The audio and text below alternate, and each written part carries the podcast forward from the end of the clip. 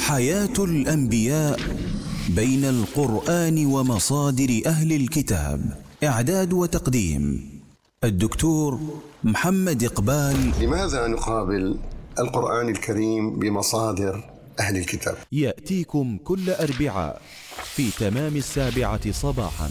وردت أمور في القرآن لم ترد في مصادر أهل الكتاب وأيضا ورد في التوراة ما لم يرد في القرآن. والدكتور علاء هيلات.